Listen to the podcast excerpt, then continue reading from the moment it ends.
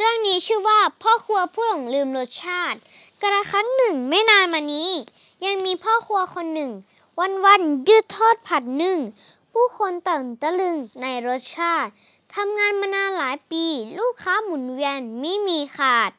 เขาเป็นพ่อครัวประหลาด เป็นนักการตลาดตัวยง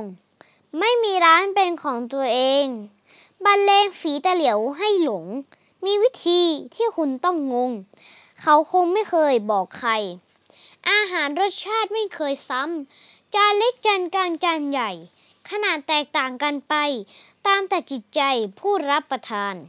เอ่ยถามก่อนลงมือทำ คุณชอบเปรี้ยวเค็มหรือหวาน เอาใจลูกค้าทุกจาน อาหารถูกปากถูกใจกิจการเติบโตฟู่เฟื่อง แต่ยังมีเรื่องให้แก้ไข วันหนึ่งเขาเริ่มไม่แน่ใจ ตกลงรสไหนที่เขาทำ รสไหนกันแน่ที่เขาชอบหนานุ่มกรุบกรอบ ช่างน่าขำ ผัดทอด ต้มขั่วหรือว่ายำ เมนูที่อยากทำคือแบบใด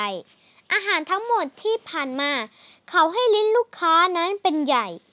หากลูกค้าลองชิมแล้วชอบใจ เขาจะไม่ชิมด้วยลิ้นตัวเอง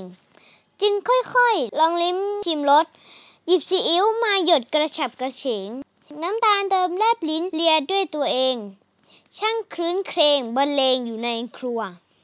ค่อยๆทำทีละเมนูกระทั่งรู้สูตรไม่เวียนหัว เป็นอาหารรสชาติเฉพาะตัว รสชาติที่พ่อครัวนั้นถูกใจ ลูกค้าเก่าแวะเวียนมาลองชิม บ้างไม่อิ่มทำหน้าตาว่าไม่ไหว บ้างว่าเปรี้ยว บ้างว่าหวานว่าเค็มไป บ้างว่าไม่อร่อยเหมือนอย่างเคย ลูกค้าต่างตัดสินใจจากตัวเอง พ่อครัวคนเก่งนี้อยู่เฉย ไม่มั่นใจในรสชาติตัวเองเลย จนเธอเอ่ยชมเชยในวันนั้น ฉันชอบจังอาหารของร้านคุณ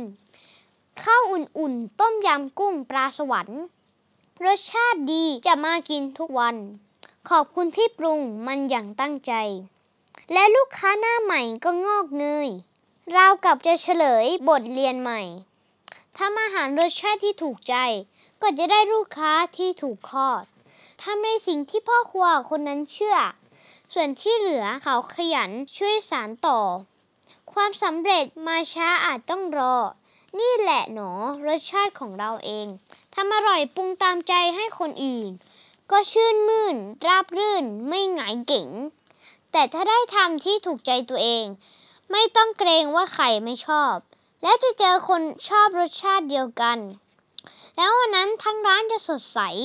แขกมารับประทานก็ถูกใจ